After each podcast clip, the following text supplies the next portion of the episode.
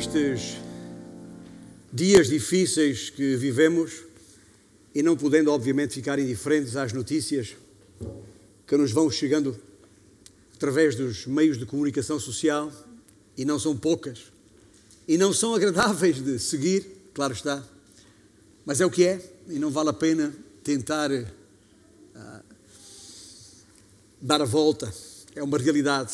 Mas é interessante que entre as muitas dificuldades que os, principalmente as pessoas enfrentam, e em particular os profissionais de saúde, está a, a dificuldade que há em, por causa da, da, da, dos doentes chamados de doentes Covid, as outras doenças, as outras patologias, as dificuldades de saúde que sempre existiram uh, e muitas pessoas sofrem, uh, têm, uh, veem reduzida a capacidade e a eficácia de assistência por isso.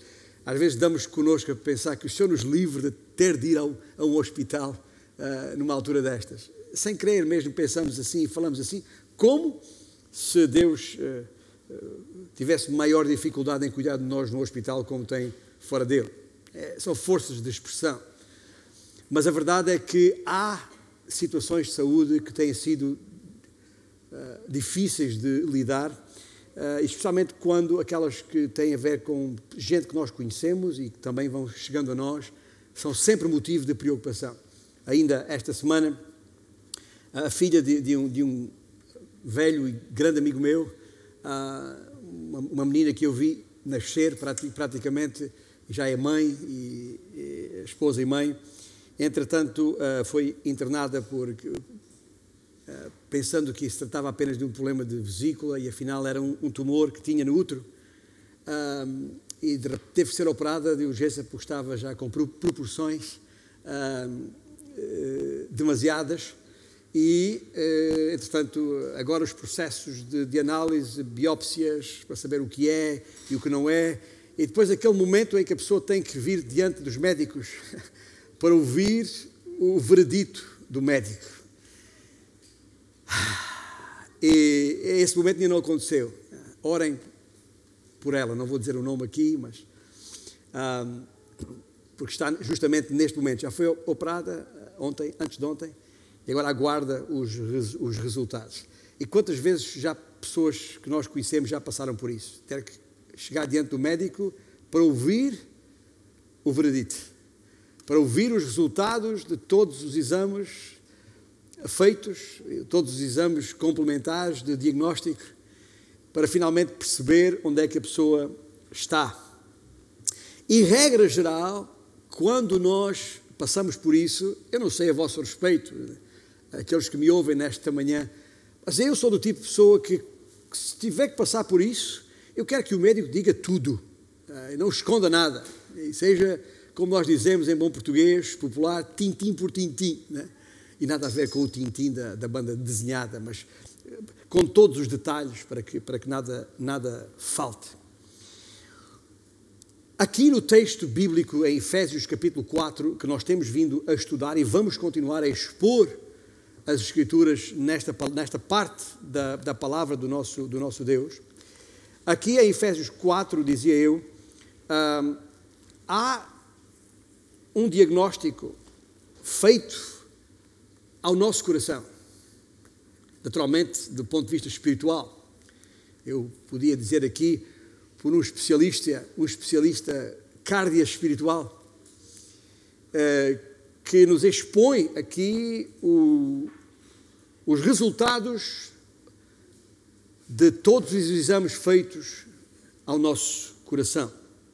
Aliás, ah, estou a falar dos versículos 17, 18 e 19 do, do capítulo 4 em Efésios.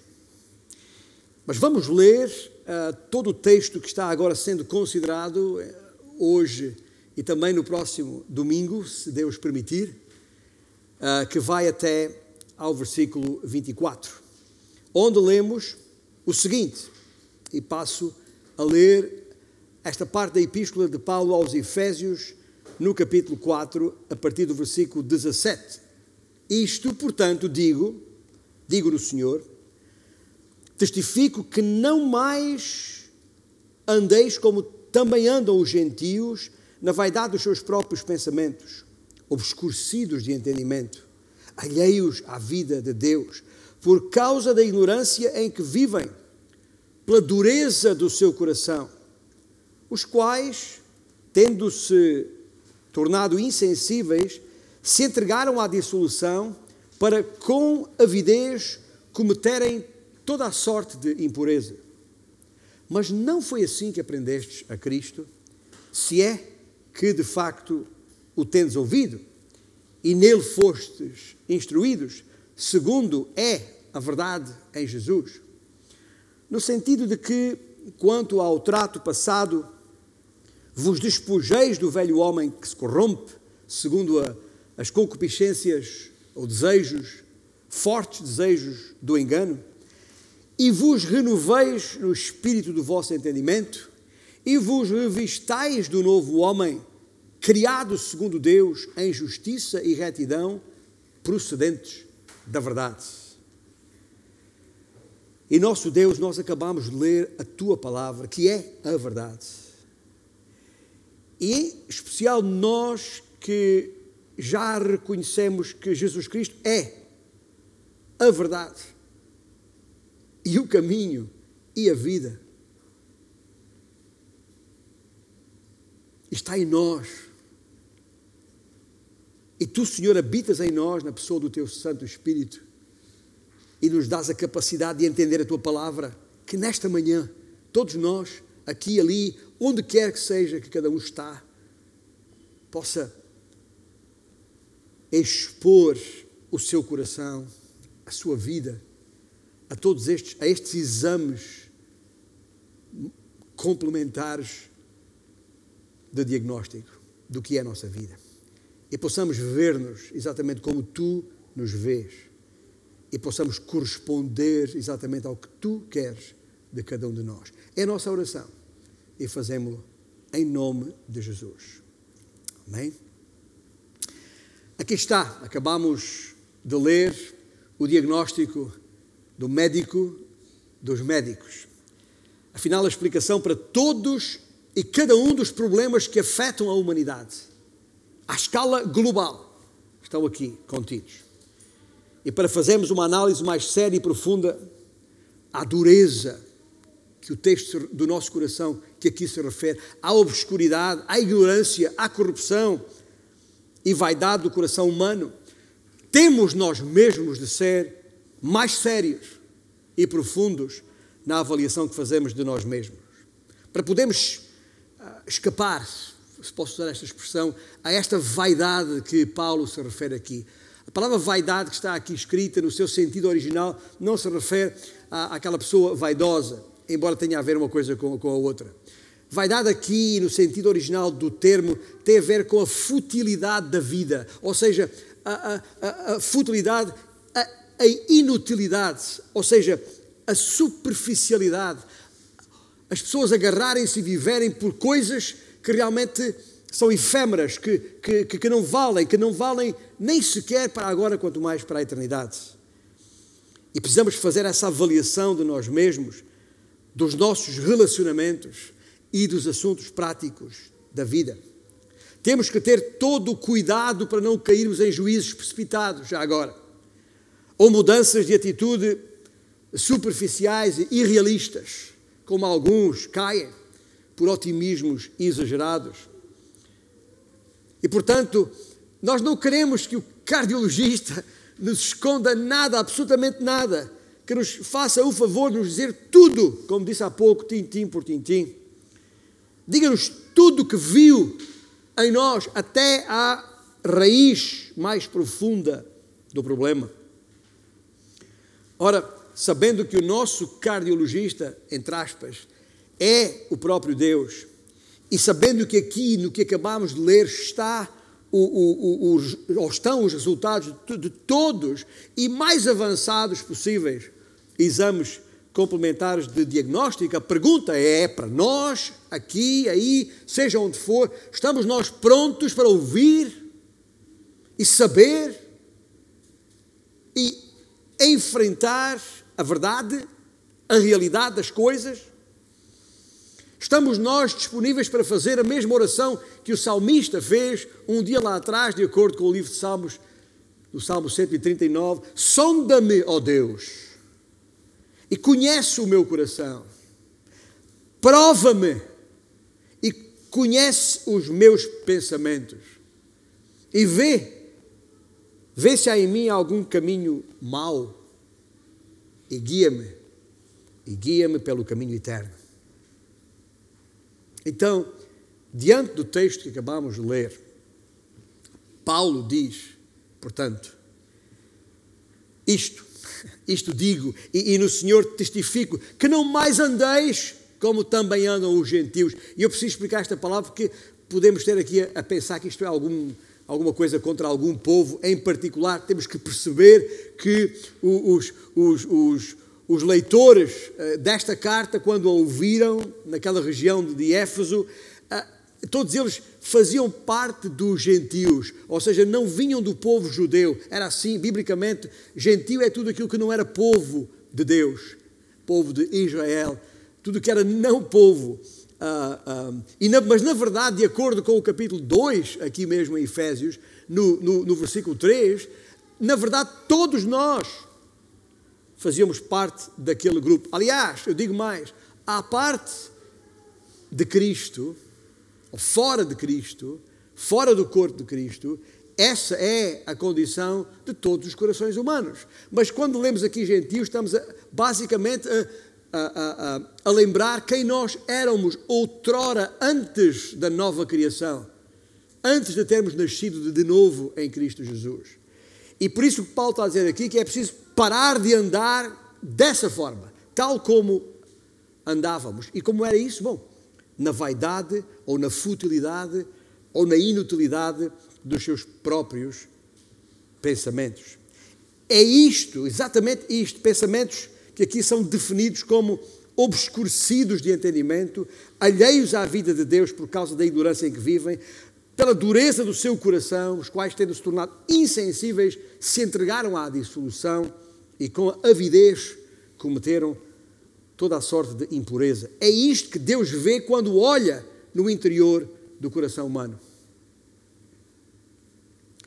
E enquanto nós não virmos com a mesma clareza que é isso que somos por natureza, pouco mais teremos aplicado do que meros uh, paninhos quentes e alguns cuidados paliativos com alguma visibilidade exterior, é verdade, mas sem debelar, sem resolver a doença no interior. E pior ainda é, é, é porque fazemos isso, pomos esses paninhos quentes, damos um jeito e, e acabamos por nos ficar convencidos uh, que está tudo resolvido. Ficamos com aquela sensação eh, de melhoras e a ilusão de pensar que estamos curados. Ainda, e se assim é, é porque ainda não percebemos ainda não teremos percebido a realidade e a gravidade da doença, quanto mais entender a raiz dessa, dessa vaidade, dessa futilidade. E aqui estão elencados, um por um, os seis níveis desse mal do coração humano. Estou a falar do coração humano em geral. Estou a falar daquilo que caracteriza o viver de outrora, antes de Cristo do velho homem.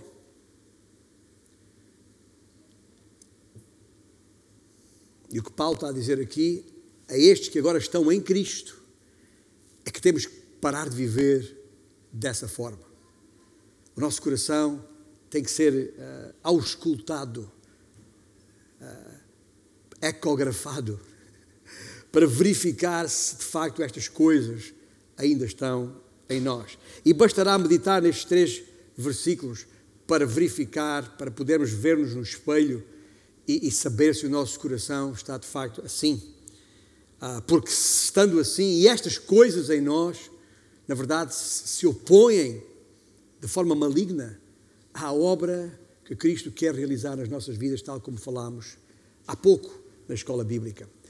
Em primeiro lugar, no versículo 19, está a dureza.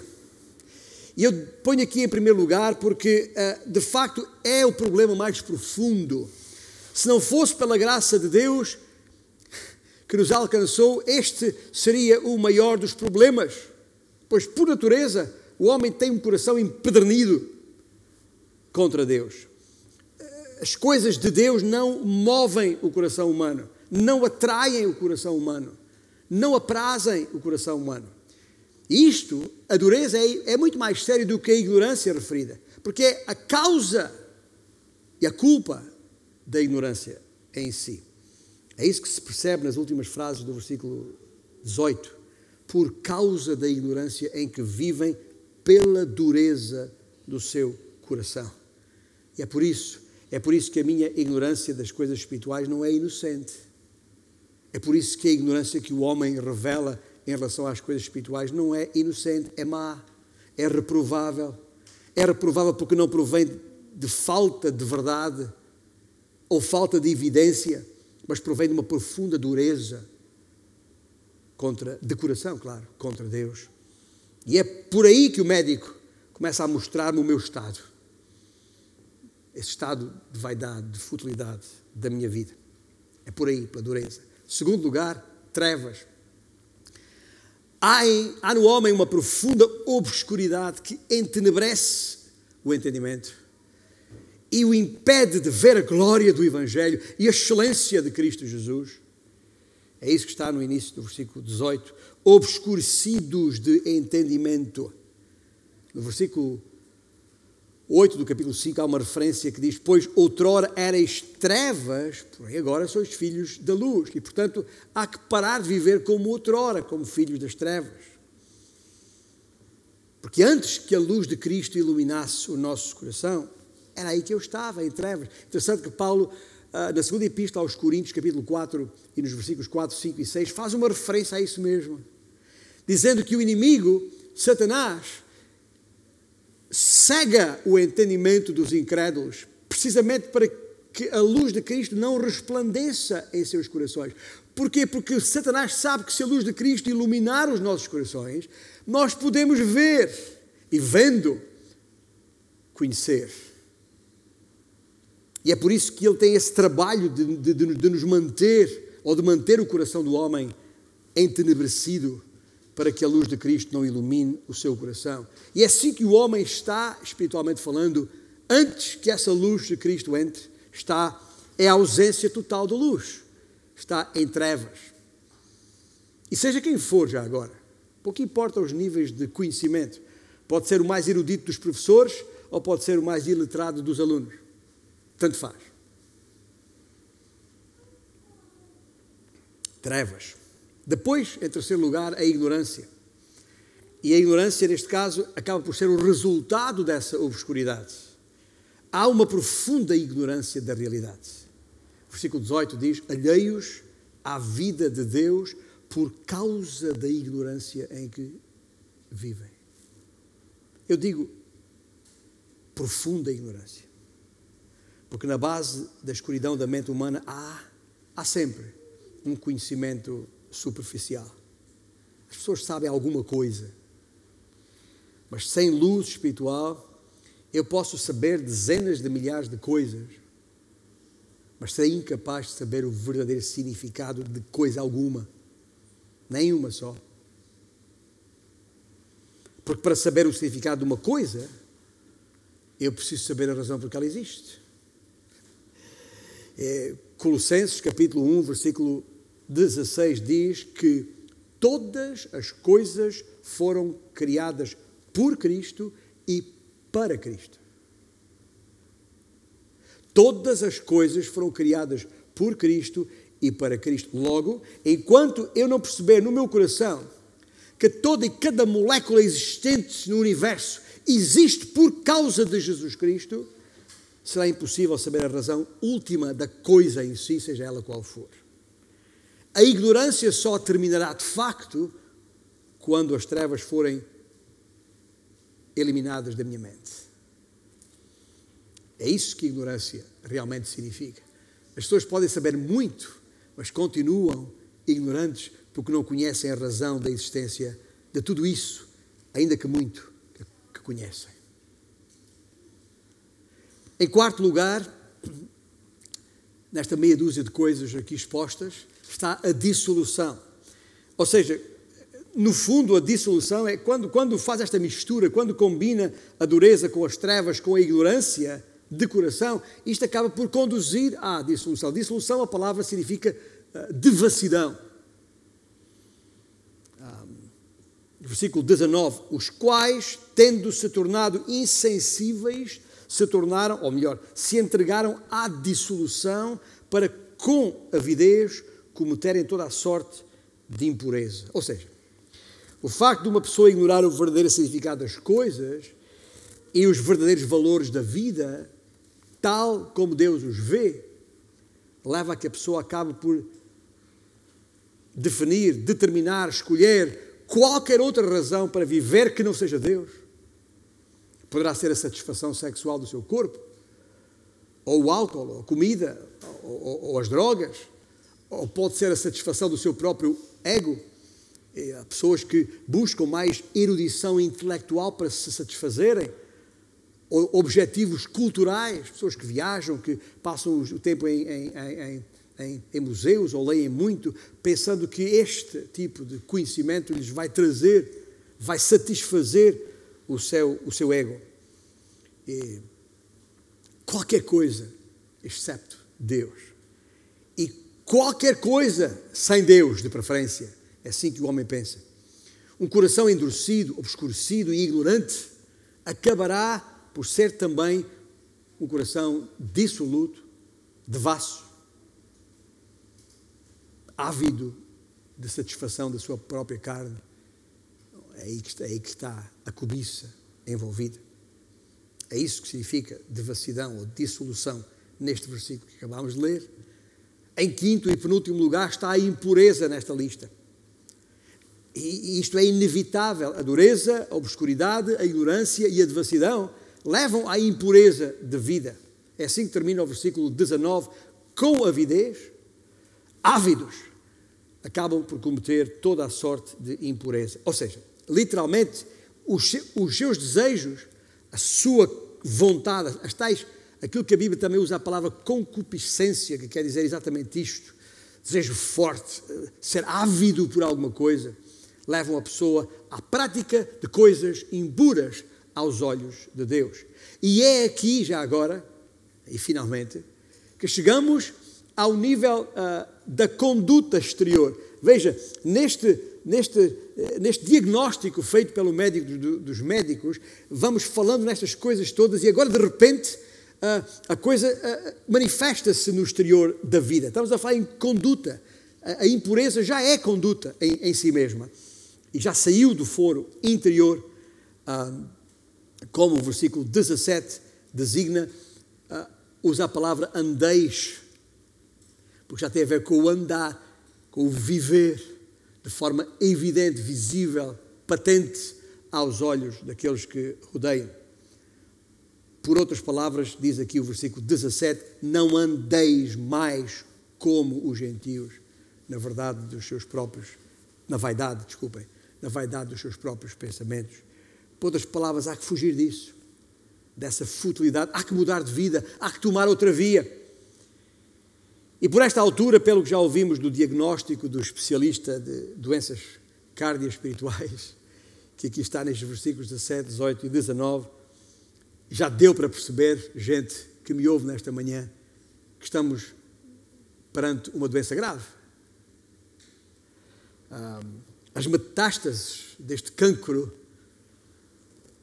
estas metástases que têm nome, dureza, trevas, ignorância, dissolução, já se espalharam por todo o corpo.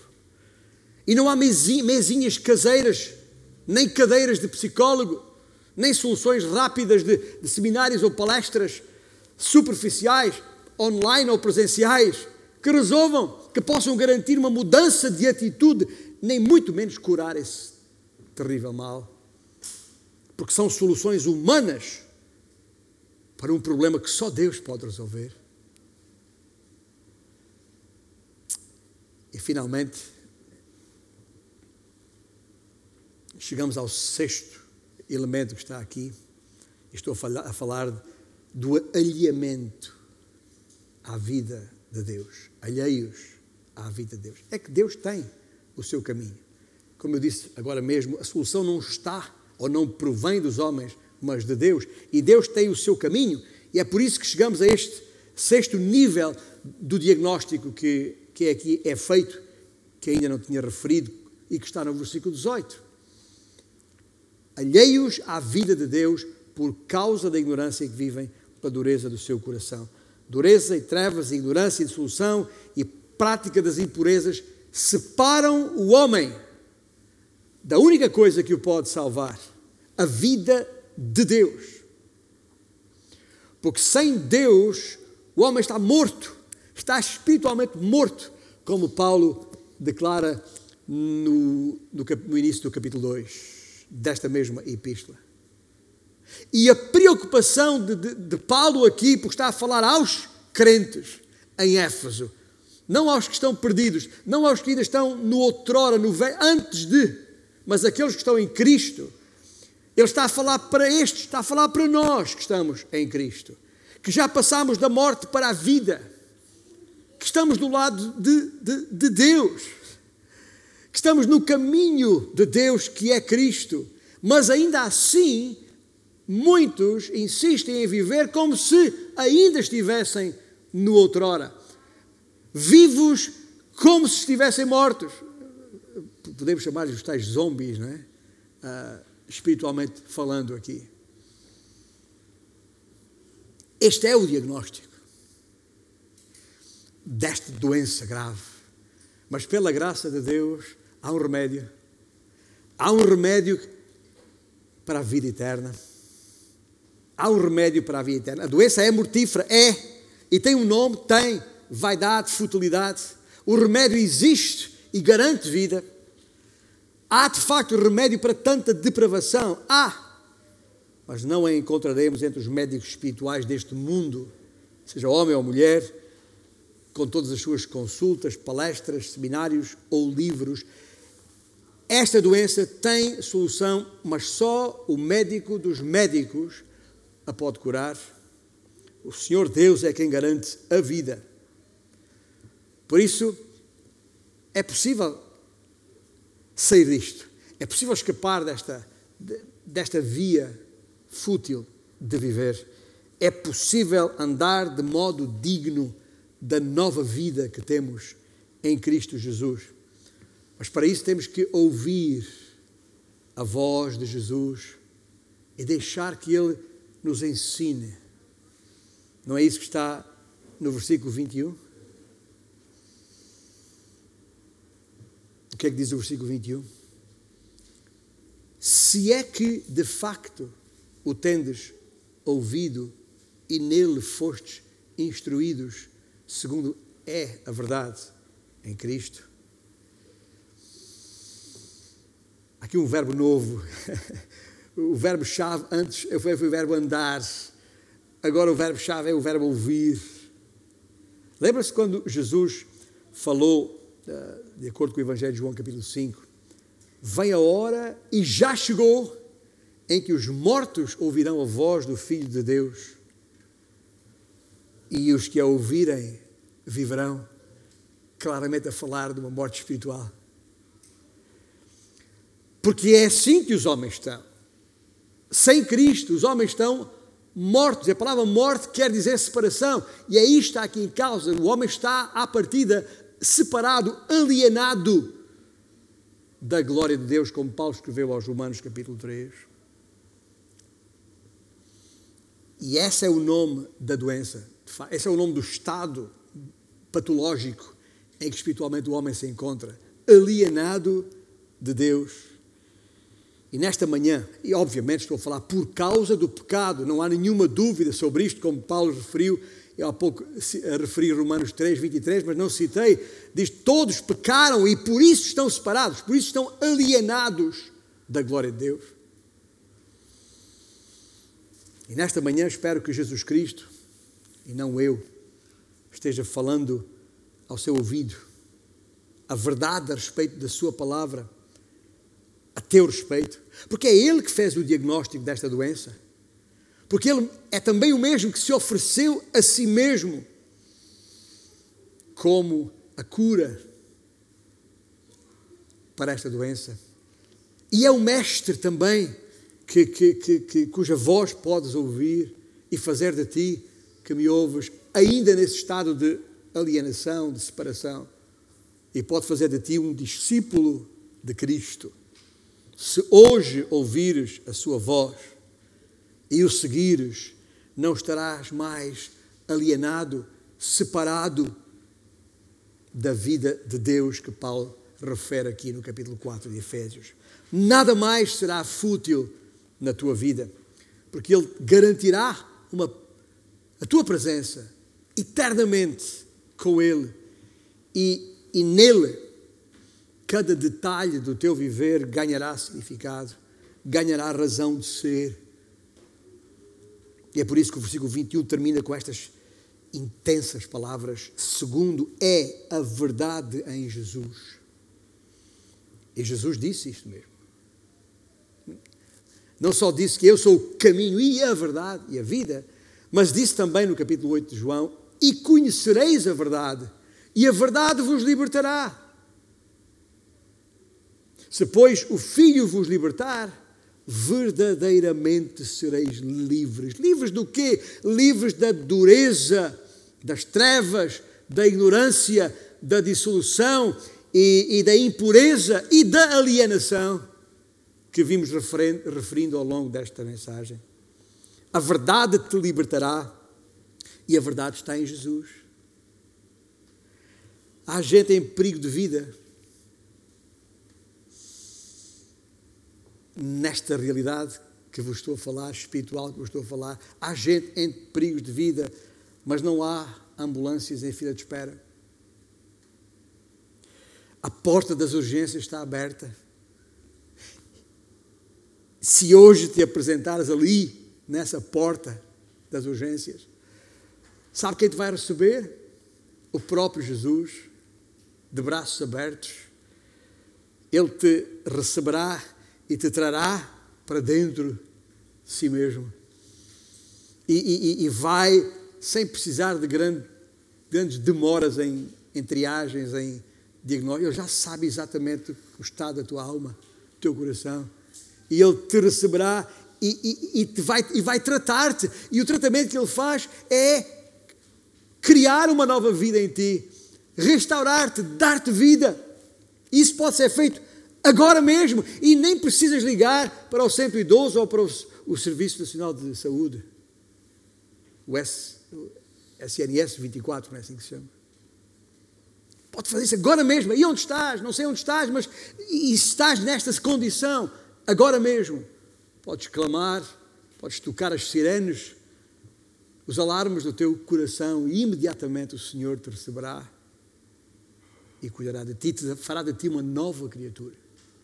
E quando isso acontecer, quando isso acontecer, será possível então passar à fase seguinte que estes versículos em Efésios 4 nos exortam para fazer a partir do versículo 22.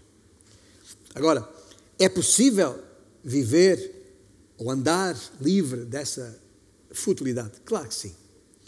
E é exatamente isto que Paulo conclui. Há remédio para isso, há remédio para isso que acabei de vos dizer. A receita do Senhor começa. Estou agora a falar de novo para nós, em Cristo, de novo para a igreja, em Éfeso, no Porto, onde quer que seja. Nós que porventura, se porventura ainda, apesar de salvos em Cristo Jesus, apesar de novas criaturas, apesar de novos homens e mulheres, ainda estamos a viver de acordo com o velho homem, a velha mulher, a velha natureza. E Paulo, a exultação dele é para que não andemos mais dessa forma. E, e, e, e, Paulo, nestes versículos que estamos a ler aqui, 20 e 21 em concreto, assevera que a razão porque não devemos mais andar na vaidade dos gentios ou na futilidade de vida, é porque, e passo a citar Paulo, porque não foi assim que aprendeste de Cristo.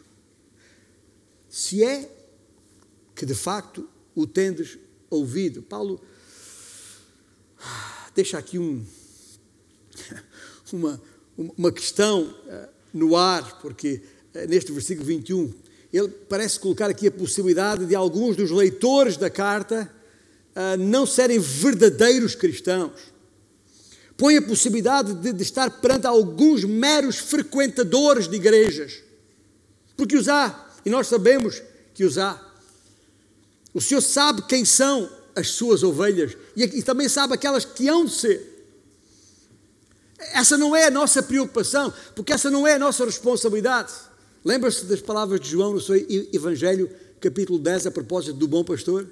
O que é que ele diz? Jesus disse: Conheço as minhas ovelhas e elas me conhecem a mim, diz o Senhor. A mim me convém conduzi-las. E depois Jesus diz isto: Elas ouvirão a minha voz. Ouvir é o verbo-chave aqui. É por isso que a, a, a, grande comissão que o Senhor deixou à igreja de fazer discípulos não é apenas pregar o Evangelho. É aqueles que, que, que chegarem a crer, a ouvir a pregação,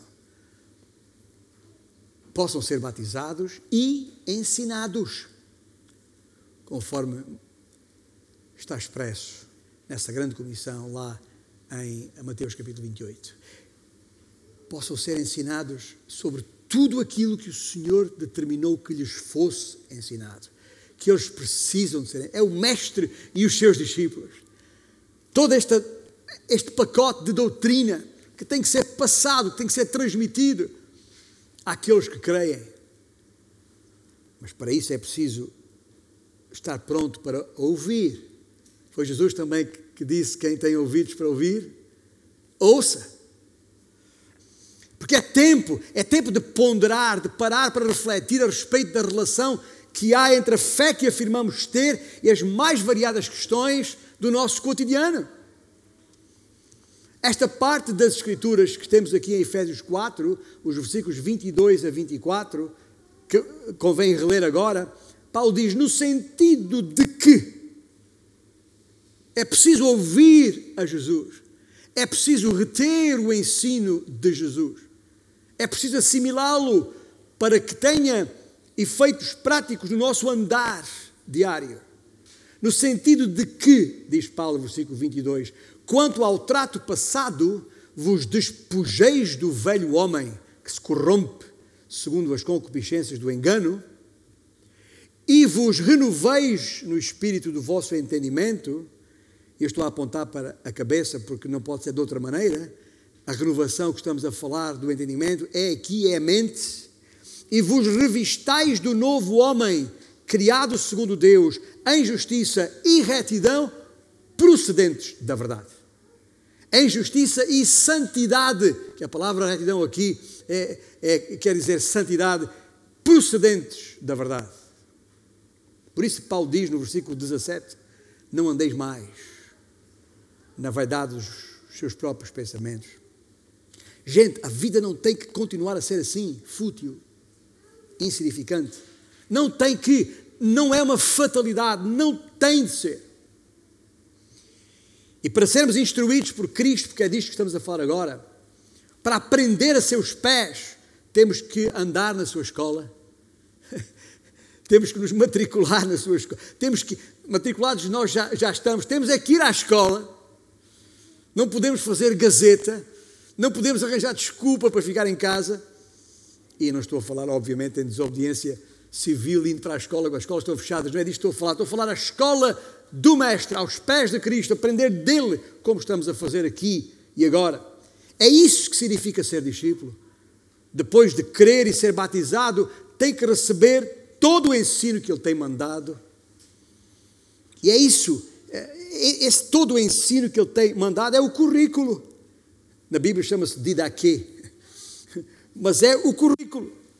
É esse currículo que fará a transformação da vida. Lembra-se, falei antes do tal PREC, que não é o processo revolucionário em curso, mas o processo restaurador em curso, que é a nossa santificação, de que falámos esta manhã em escola bíblica. Assim, É aí que eu tenho que estar. Eu, eu, a começar por mim, na escola de Cristo, ouvir a sua voz. A voz daquele que me chamou das trevas para a sua maravilhosa luz. A voz daquele a quem confiei a minha vida. O perdão dos meus pecados. Aquele que me deu vida quando eu estava morto. Aquele que fez de mim uma nova criatura. Que grande alegria eu tenho, que privilégio ser aluno desta escola. Aprender dele para viver para a glória dele, sua glória. E uma das primeiras coisas que eu aprendi nesta, escola, e estamos aqui outra vez em Efésios 2, versículo 10 em particular, é que somos feitura sua.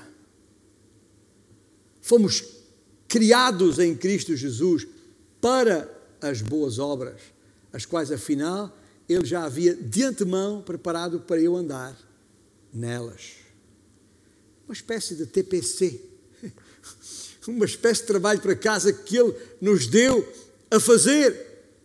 E é isso que eu tenho que perceber, o que é que eu tenho que fazer, qual é esse trabalho de casa, enquanto o Senhor não volta para, para, para Ele prestarmos contas, para aquele exame final, o tal BEMA, o Tribunal de Cristo, se quiser, onde vamos prestar contas a Ele do que fizemos ou não fizemos, de acordo com aquilo para o qual Ele nos equipou e nos deu a fazer, como bons dispenseiros da multiforme graça de Deus. É aí que eu vou prestar contas. E o que é que eu tenho que fazer até então? É isso que os versículos seguintes aqui nos dão conta. Precisamos de nos despojar do velho homem e de nos revestir do novo homem. Mas essa é que é a grande questão. Aliás, eu vou dizer uma coisa: essa é que é a pergunta uh, que vale milhões, usando uma expressão, uma expressão popular, a pergunta que vale milhões, a pergunta principal, a pergunta-chave da vida cristã, sobre como viver a vida cristã, que é esta. Como é que eu me vou revestir desse pacote de atitudes, de emoções de, de, e práticas as tais boas obras criadas por Deus para, para a minha vida. Como? Como pensar de maneira a que Deus seja o criador dos meus pensamentos? Como sentir de maneira a que Deus seja o criador dos meus sentimentos? Como agir de maneira que Deus seja o criador das minhas ações? Esta é que é a grande questão. Como se revestir de uma nova criatura de Deus? É essa a questão, a questão tema da mensagem de hoje. Afinal, como viver em santidade de vida? Eu estou convencido que a resposta está aqui neste versículo 23. Vos renoveis no espírito do vosso entendimento, da vossa mente. É esta a ligação entre o despojar do velho homem e o, do versículo 22 e o revestir do novo homem no versículo 24. Como? Como renovar o espírito do meu entendimento? Essa é a pergunta-chave da vida cristã. Como renovar o espírito do meu entendimento? Esse é o grande tema que deixaremos para o próximo domingo. Como viver em novidade de vida? Até lá, Vá lá ver o. Se não imprimiu ainda na sua impressora de vida, imprima, mas vá lá ver o. Vá reler os diagnóstico, o diagnóstico que, o, que este médico dos médicos fez da, da nossa vida. Aqueles seis elementos que estão ali nos, nos versículos 17, 18 e 19. Veja lá se ainda há na tua vida alguma coisa que diga com aquilo. É preciso parar. E só Deus pode fazer isso na nossa vida.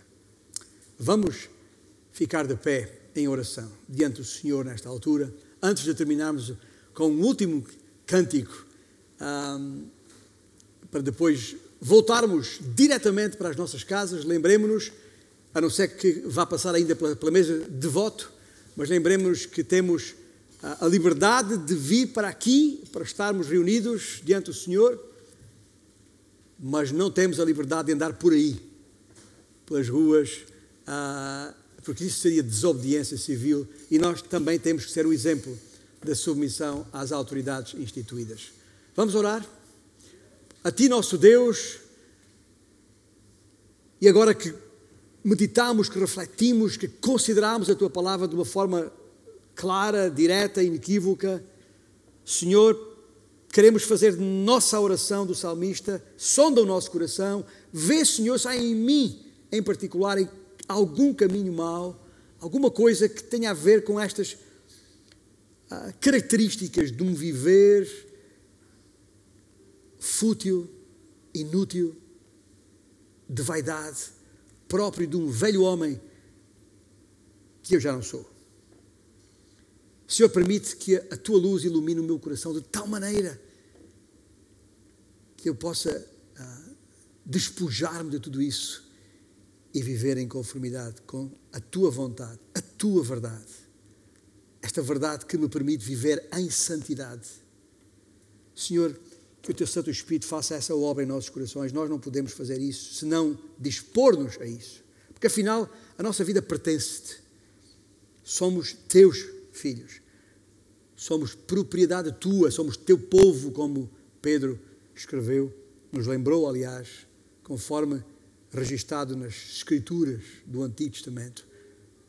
Senhor, somos propriedade tua, somos teu povo, por isso tu tens o direito de fazer em nós o que tu quiseres. Porque se deixarmos de fazer o que nós queremos e passemos a fazer o que tu queres, então com certeza a nossa vida terá a razão de ser, não será fútil, não será inútil, porque a nossa razão de ser, a razão por que fomos criados desde o início, foi para a tua glória. Que assim seja, agora e sempre.